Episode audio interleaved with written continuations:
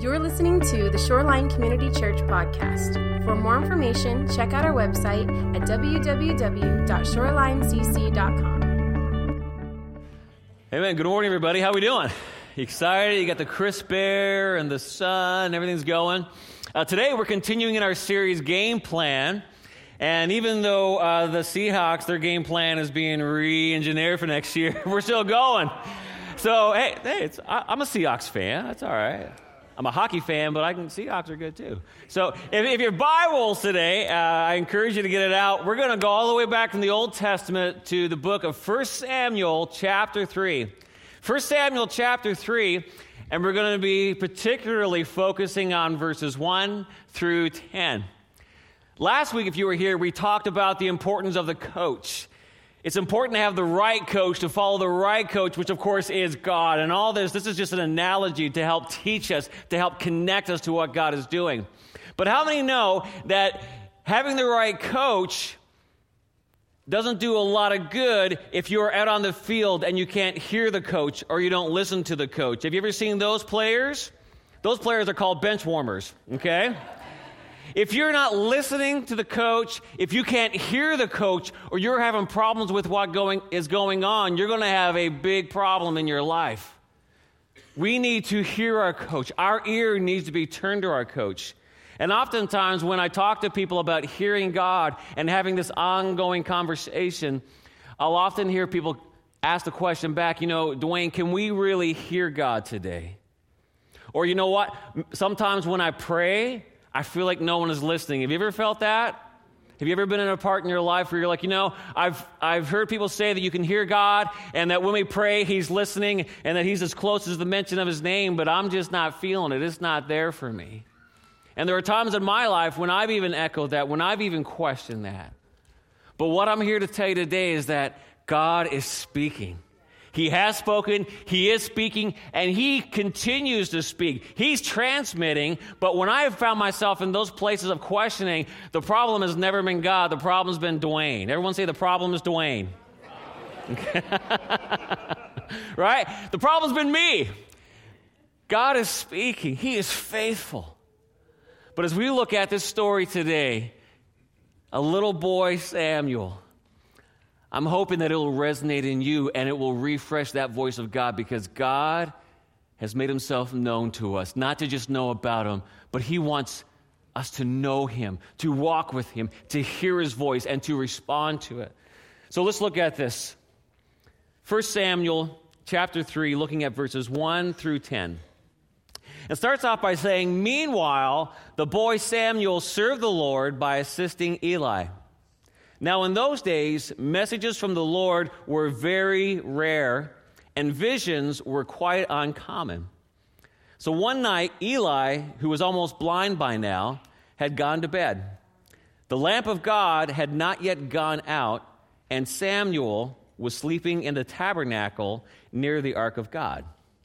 Suddenly, the Lord called out, Samuel! Yes, Samuel replied. What is it? He got up and he ran to Eli. Here I am. Did you call me? I didn't call you, Eli replied. Go back to bed. How many of you have said that to your kids? Go back to bed. So he did. Then the Lord called again Samuel. Again, Samuel got up and went to Eli. Here I am. Did you call me? I didn't call you, my son, Eli said. Go back to bed. I'm sure he said it with a little more passion in his voice. Yeah, one more time. Samuel did not yet know the Lord because he never had a message from the Lord before. So the Lord called a third time. And once more, Samuel got up and he went to Eli. Here I am. Did you call me? Then Eli realized it was the Lord who was calling the boy. So he said to Samuel, Go and lie down again, and if someone calls again, say, Speak, Lord, your servant is listening. So Samuel went back to bed, and the Lord came and called as before, said, Samuel, Samuel. And Samuel replied, Speak, Lord, your servant is listening. Speak, Lord, your servant is listening. In this passage, we see it depicted how a 12 year old boy, most theologians put Samuel at the age of 12 at this point, though he'd been there longer, how God is now transitioning him from just being a boy who's serving in the temple to now he's to become the first prophet since Moses at the age of 12. At the age of 12. And it all begins with him hearing God's voice. Isn't that amazing? God is speaking to us. He's speaking to us, and the voice of the Lord transforms us. As my prayer is that as we walk through this today, that there would be no doubt in our lives that God is speaking to us. How many you're, you're like, you want to echo that? Say, Speak, Lord, your servant is listening. If that's your heart, just say that. Speak, Lord, your servant is listening. Say it again. Speak, Lord, your servant is listening. Father, we thank you for your voice. We thank you for your word. Your word is transformative. The breath of God, the same breath that breathed into a dust bowl and made Adam. Your breath transforms us. So, Lord, may it be our heart today to say, Speak, Lord. We, your servants, we are listening to you today. Speak to us. Speak through me. Let the words of my mouth and the meditations of my heart be acceptable in your sight, anointed by you, given by you, for your purpose and your will and your way. So speak, Lord. Your servants are listening, and every servant of the Lord said together, Amen, amen. So, as we focus on this today, we could speak the whole year about this. But we're going to focus in on three key things as it comes to hearing God, and I'm hoping that you'll really tune in today. But as we look at hearing the voice of God, three key things that we're going to focus in on. One, hearing God's voice, first of all, it requires a commitment to the coach. Everyone say committed to the coach. Right?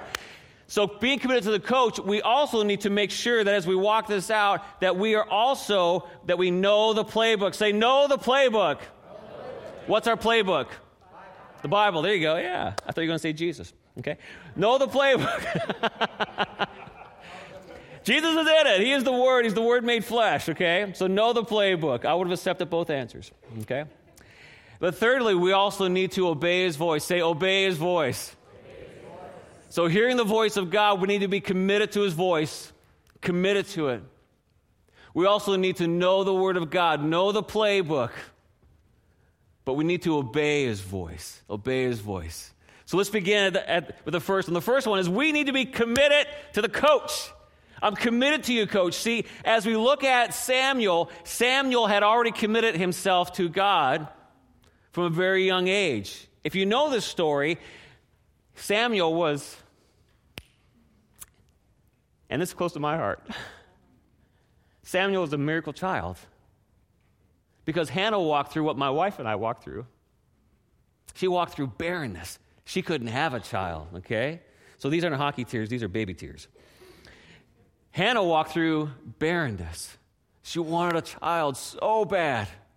So, what did Hannah do? Hannah went and she cried out to the Lord. She cried out to the Lord so strong and so hard that Eli thought she was drunk. And he walked over and he corrected her, but she's like, No, my, I'm not drunk. I am pursuing God. And she made a promise she made a promise. She said, God, if you will give me a child, I will dedicate him to you. Here's Hannah's prayer. Hannah prayed, If you will look upon my sorrow and answer my prayer and give me a son, then I will give him back to you, and he will be yours your entire lifetime. I mean, his entire lifetime. See, Hannah presented Samuel to God at a young age before he was even born. She committed Samuel to the Lord. He's yours, Lord. He is yours. And from the time that he was weaned, she brought him and she presented him to the priest Eli, where he studied and he served in the temple as a Nazarite. Now, a Nazarite in those days was someone who was set apart, either, either a, a male or a female, set apart for the purpose of God. And there were even practices in that that showed how they were set apart. See, you always know when somebody is set apart for something. You know who the athletes are in the room. When I take an athlete with me to Five Guys Burgers, they eat differently than I do because they're in training. They've set themselves apart for a purpose. This is the Nazarite way. And so, from a very early age, he was set apart for this. But even though he was set apart for this, Samuel didn't know the voice of God. See, Samuel, he knew about God, he had a lot of knowledge about God, and Eli was training him in the temple. But he didn't know the voice of God. The voice that Samuel knew was the voice of Eli. This is why three times he ran, because he's there and he's like, if somebody's speaking to me right now, Eli is the only one here. It has to be Eli. And three times he ran. But this also illustrates that Eli wasn't as familiar with the voice of God.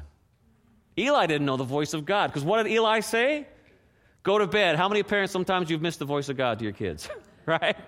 They get up and maybe it's divine appointment. You're going, go to bed. I'm so tired. Eli did it took three times, which shows the persistence of God. We know this in verse 1 when it says, In those days, the voice messages from the Lord were very rare and visions very uncommon. And not only that, but in that era, in that time, we learn from Judges 21 that they were living in a time when people did whatever was right in their own eyes. Not much unlike today, is it? Right? It's all about me. No offense to Apple, I love Apple, but it's the iWatch, it's the iPad, it's the iPod, it's iDwayne, right? insert your own name into that. It's all about me, doing whatever's right in your own eyes. But see, when we are committed to God, we are committed to hearing His voice.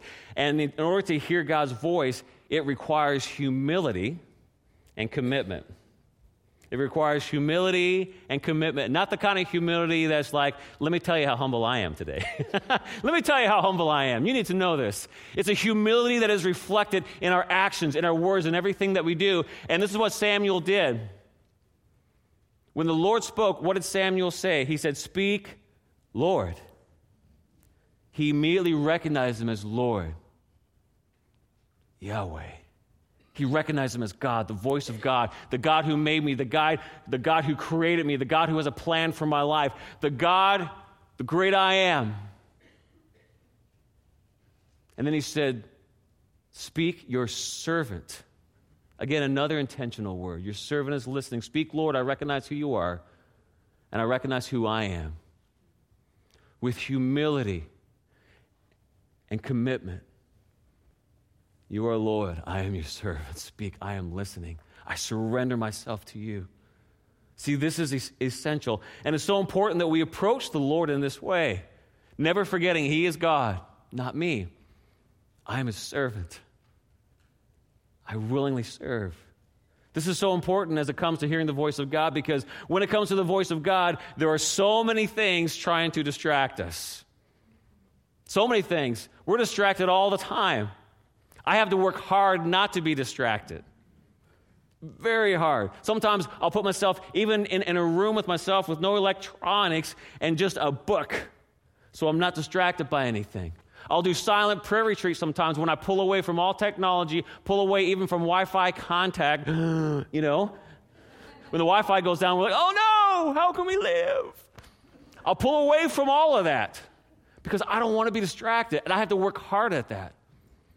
See, we're distracted by a lot of things, and one of the biggest hindrances that we have in our lives to God's voice is often the voices of others, right? Other people coming in with a lot of opinions. See, everyone has an opinion, and today, because of technology, everybody has a platform to get it out. Isn't that awesome? You had to work to get a platform or to get an opportunity to get it out. Today, with one click, you can get it out there. You can get your opinion out there, you can get your voice out there. But here's something that we need to understand and be reminded of not every opinion deserves your attention, does it? Right? Not every opinion deserves your attention. I mean, as we look at this football analogy as it relates to football, okay? As, especially as we get to the Super Bowl, the coaches that are heading into the playoffs they don't walk into the field going, man, I got to make sure my Facebook feed is up, that my Twitter feed is up. I want to hear what Dwayne has to say about the game today. Or I want to hear what that person has to say about the game today. Let's make sure that we hear every opinion going on. That would be pretty foolish, wouldn't it? And worse yet, have you ever tried to watch a game with somebody that they didn't know the game of football, but they had a lot of opinions? Don't point to them, right? I've done that. I've been that guy before, okay? But times we come in, they're saying, why are they all dressed up in that gear like that? Why do they hit each other?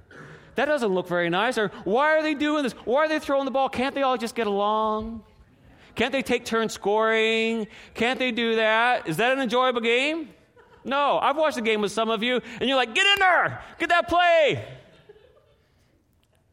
And not only that, is a coach going to listen to somebody who doesn't know the game, doesn't know the play, and they're not even at the stadium? But we do that. We give attention to people that they don't know the Word of God. They're trying to speak all kinds of opinions against it that they haven't studied about. They've not been in the game with us, and they're not even in their lives, but we allow those voices to come in and distract us. Now, I'm not saying be rude or be unkind or any of that, but so many times we give so much attention and so much weight to such an opinion that has not even been studied out. And it distracts us, it pulls us away from the voice of God, from what they're wanting to do. But not only are we distracted by other voices, we're often distracted by the biggest voice in our life. And you know what the biggest voice in your life often is? Yours. And yours, and yours, and yours. It's our own voice. We're often distracted by our own voice.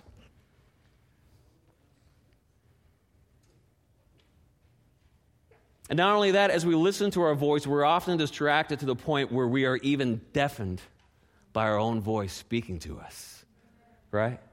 One of the books that I mentioned last week that I've been reading is Mark Batterson's book, Whisper.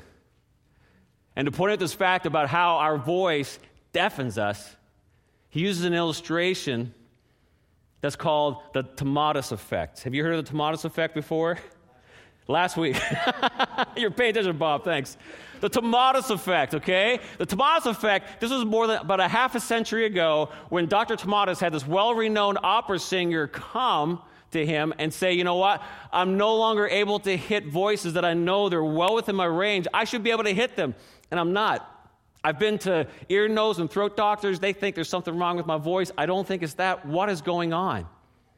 Dr. Tomatis went through this study believing it was something else, and he discovered that, a, that an opera singer, when they are singing about a meter from their voice, it records at about 140 decibels.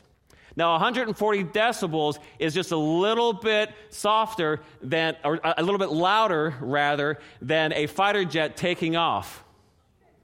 Okay? You thought rock and roll was loud, okay? Can't hold anything in opera. 140 decibels. Not only that, that's just the sound of what it registers outside of the mouth, a meter away.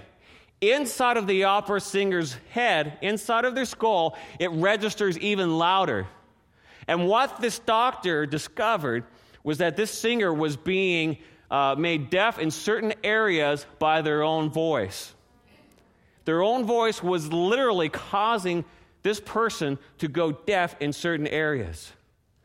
And what this doctor discovered was if you can't hear the note, listen to me here.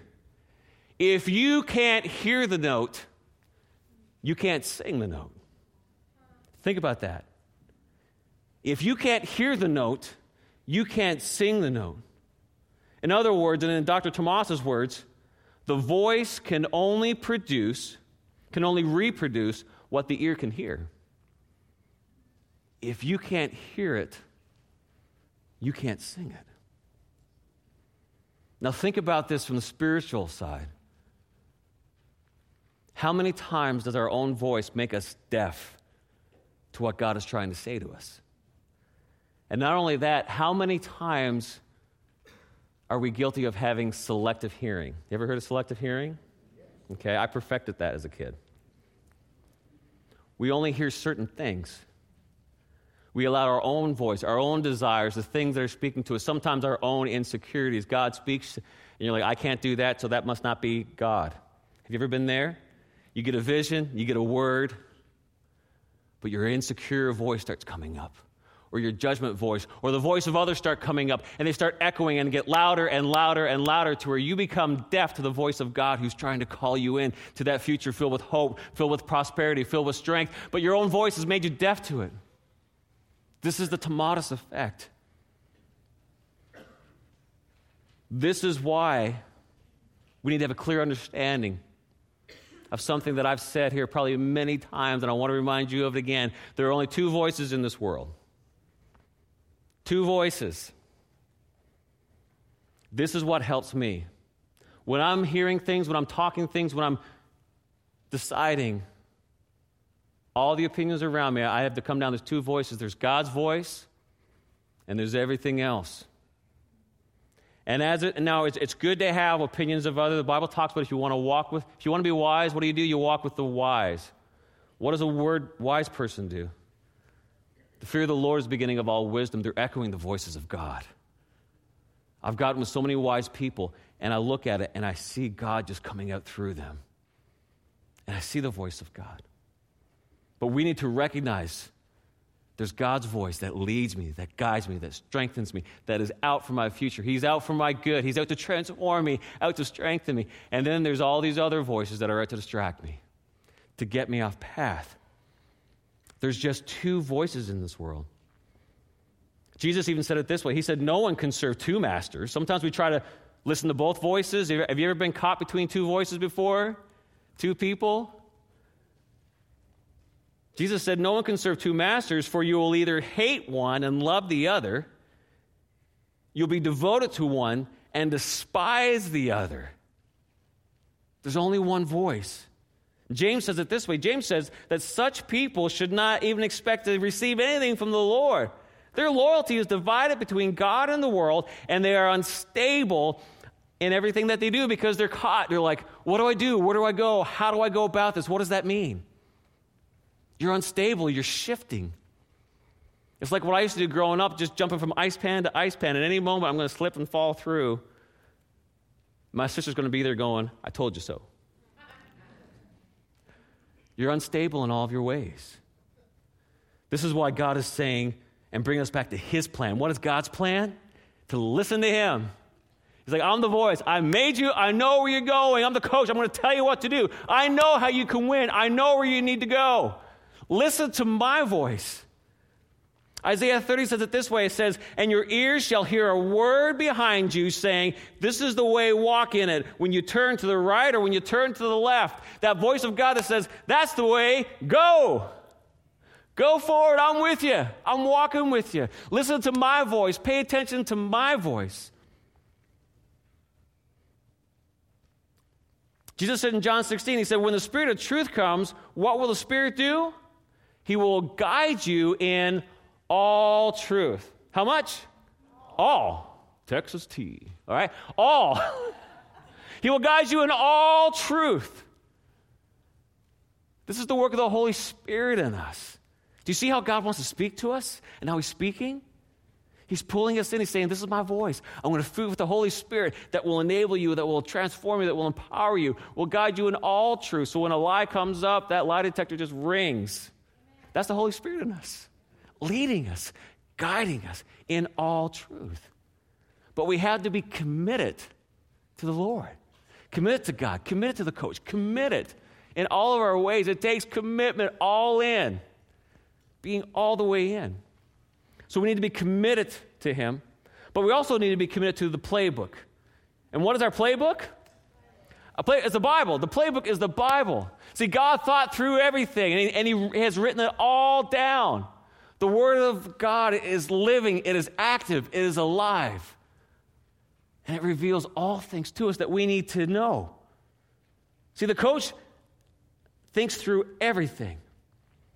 And what the coach is saying, he's saying that you want to win, you follow this playbook. There's opposition out there, there's distraction out there, but I, have got a plan. I know how to get around it, I know what you can do in that.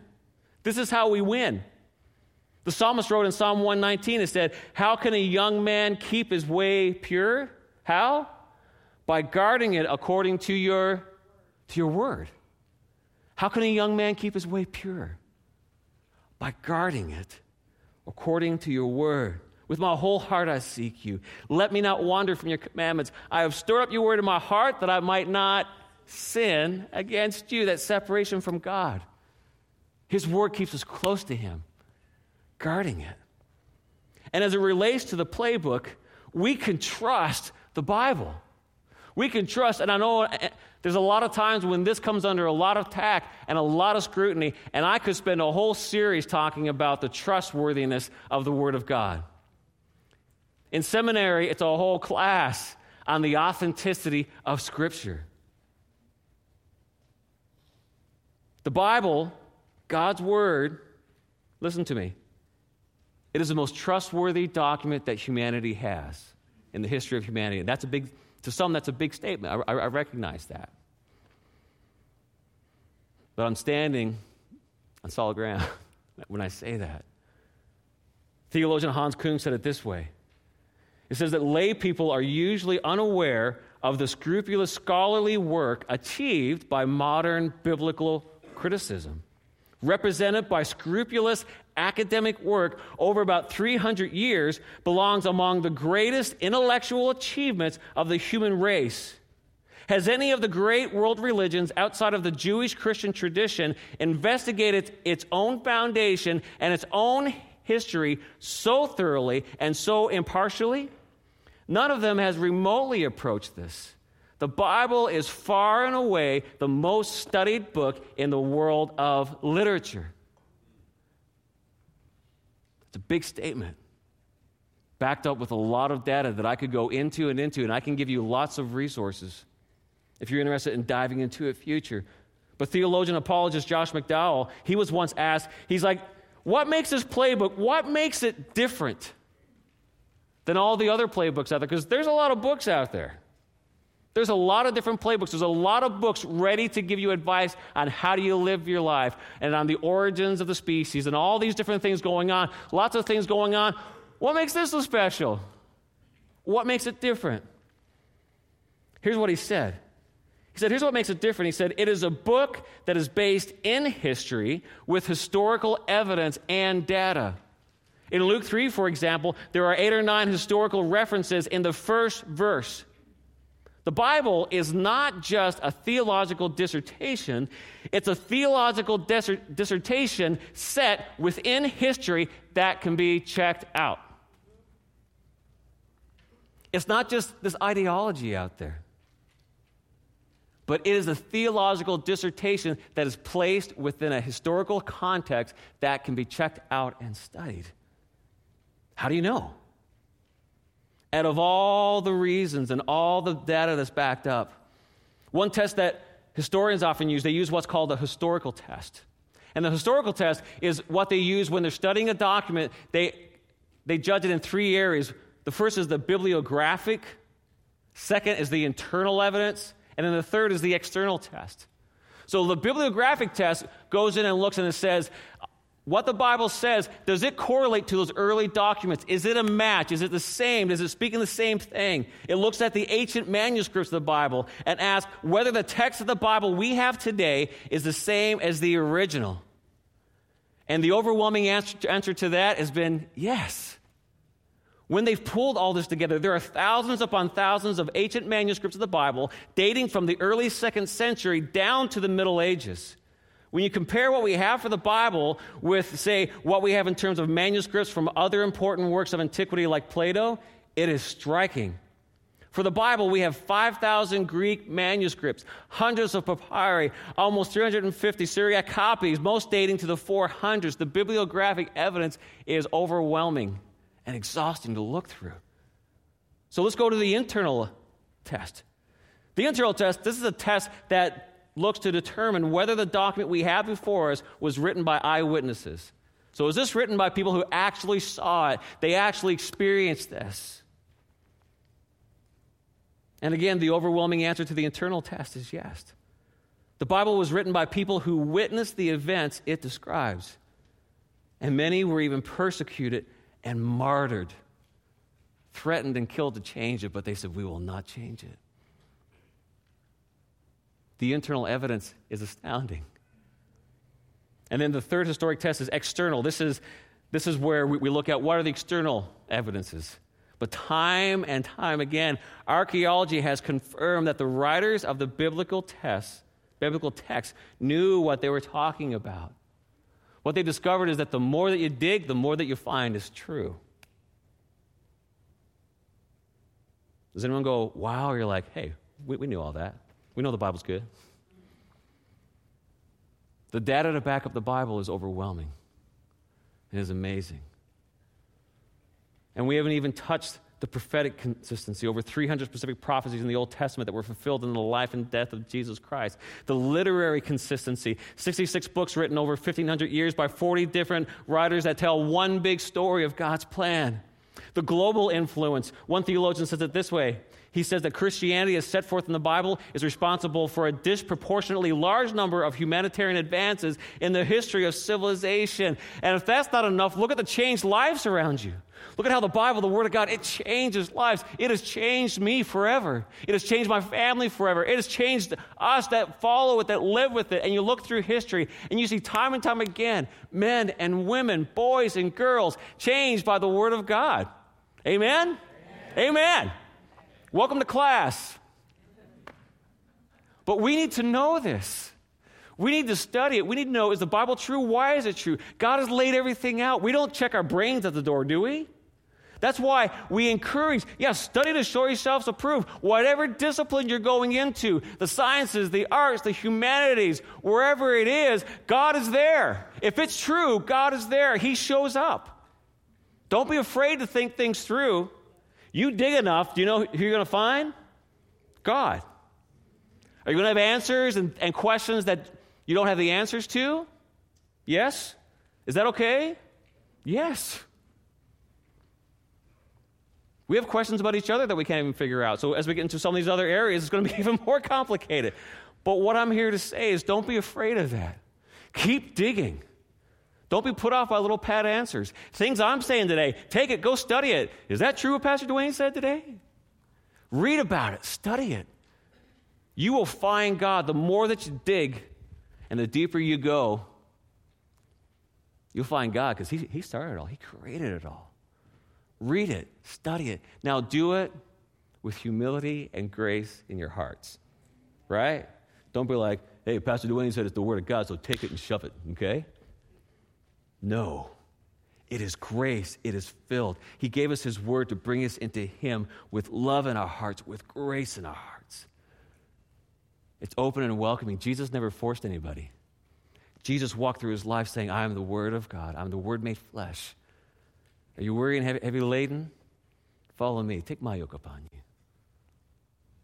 Some people got it immediately. Some people took a long time, and He walked with them. That's what we do. That's what we should do. So don't mishear what I'm saying today. I'm not giving you a club today to hit somebody.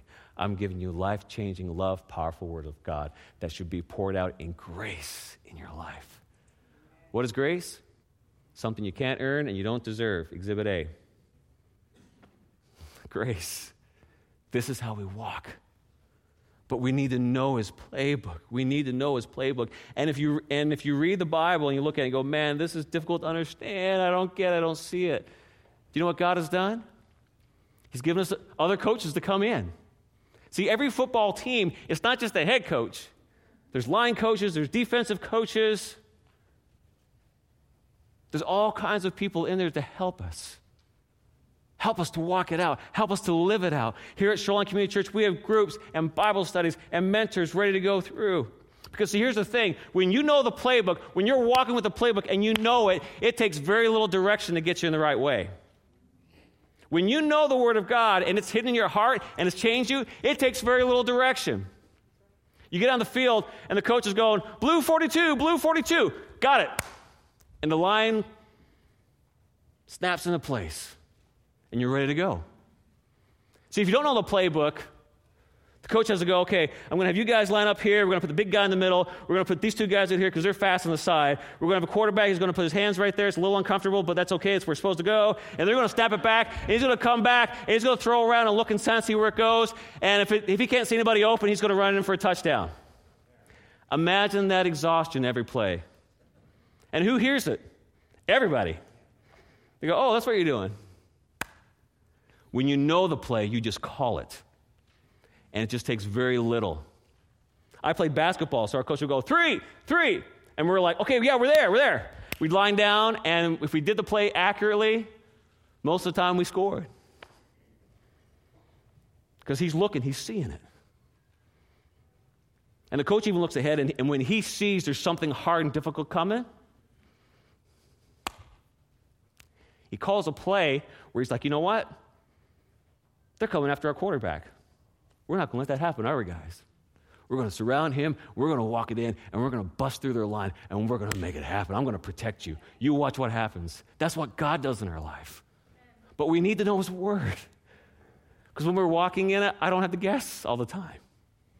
I don't need a divine revelation for every little thing in my life. God writes it down. He studies it. It's in my heart so I won't sin against Him. It leads me, it guides me, and the voice echoes, and I'm like, yeah, that's God. Yeah, that's God. Yeah, that's Matthew right there. That's Ephesians right there. That's Samuel right there. That's Genesis over here. And it's coming, and I can run with confidence knowing I'm on good ground. But we need to know it. We got to be committed to the coach, but we've got to know the playbook. We got to study it. And so many other religions of the world, they put us to shame.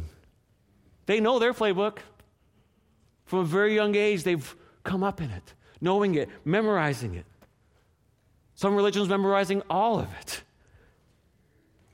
That's why I love JBQ. We had a team yesterday that was undefeated.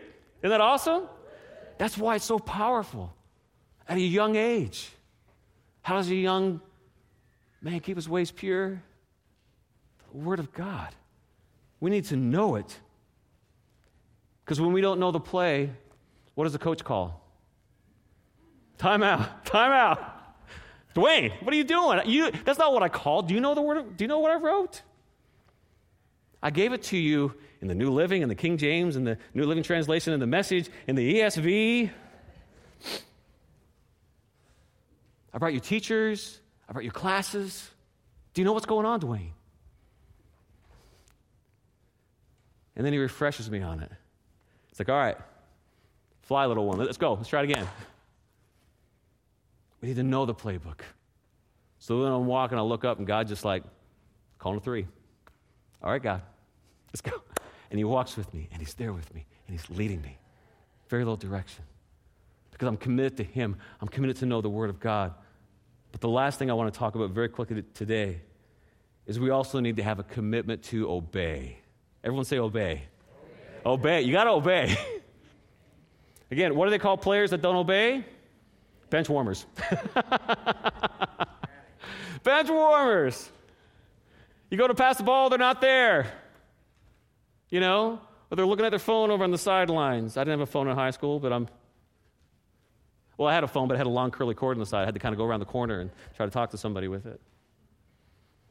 We need to have this commitment to obey and not just listen to one thing that God says. I love how Mark Batterson says it in his book. He says, If you aren't willing to listen to everything God has to say, you'll eventually get to the point where you won't hear anything God has to say. Do you hear that? If we aren't willing to listen to everything that God has to say, we'll eventually get to the point where we'll hear nothing that God has to say. If we want to hear the comfort in God's voice, we need to be willing to hear the correction in God's voice. Amen? If you want to hear the comfort, you got to hear the correction. Because God sharpens every tool that He uses and He perfects it so it can walk in ease. And I'm telling you, God sharpens my life. And He speaks His words through other people to sharpen it. And then I go off and I walk in God, and sometimes it gets blunt, sometimes it gets chipped, sometimes I misuse it and it gets broken.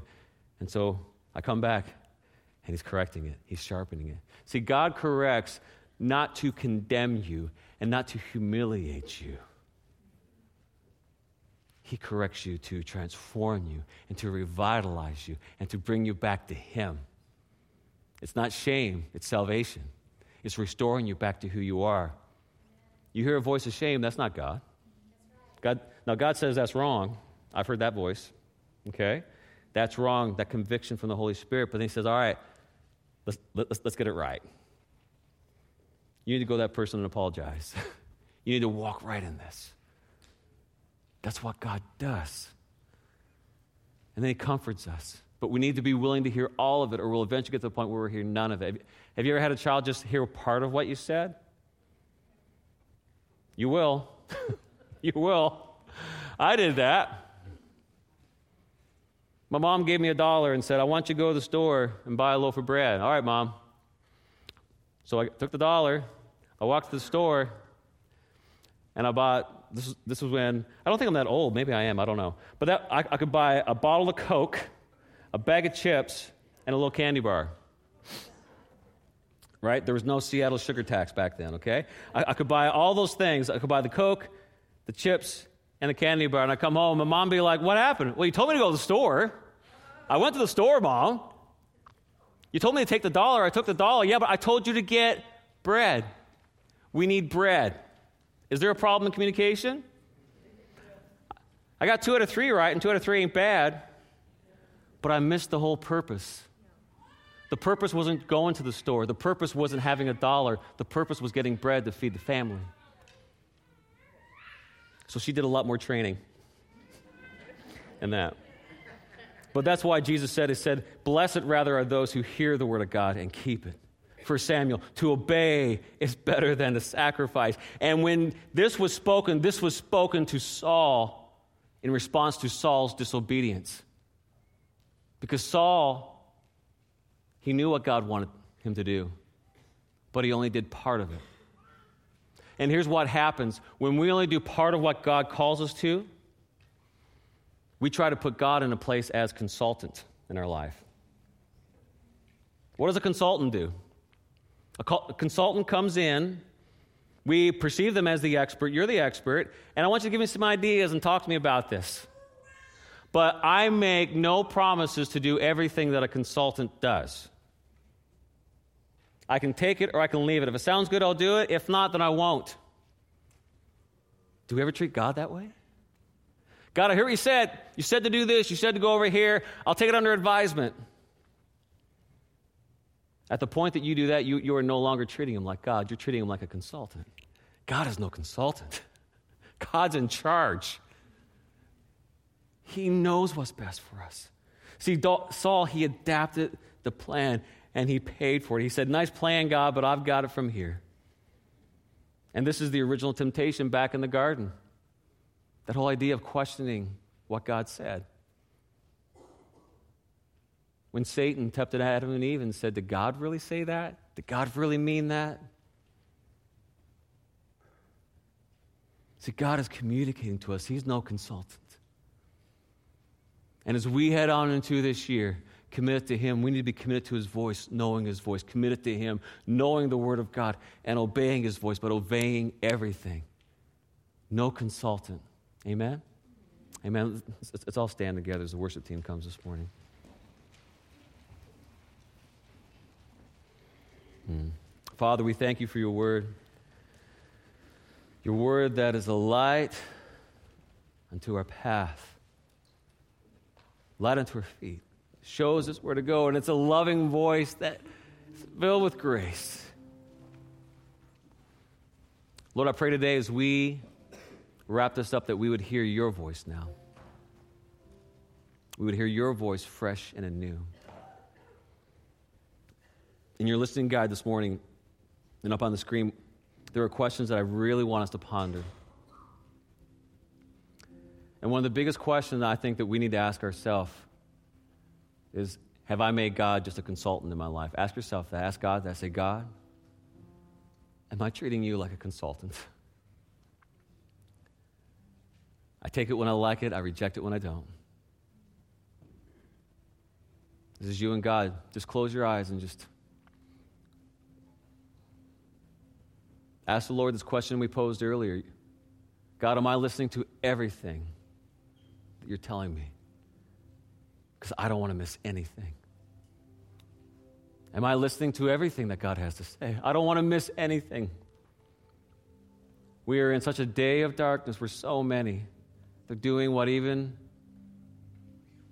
what they see right in their own eyes. Even those who profess to be following Christ. They lean into their own understanding. They lean into their own ways. When, Lord, we need to lean on you. We need to lean on you. Do you know the Word of God? Do you know His playbook? And say, God, what do I need to do? What do I need to do? Get with somebody, get in a group, find a mentor. We just read Scripture together and say, What is the Lord saying to us here?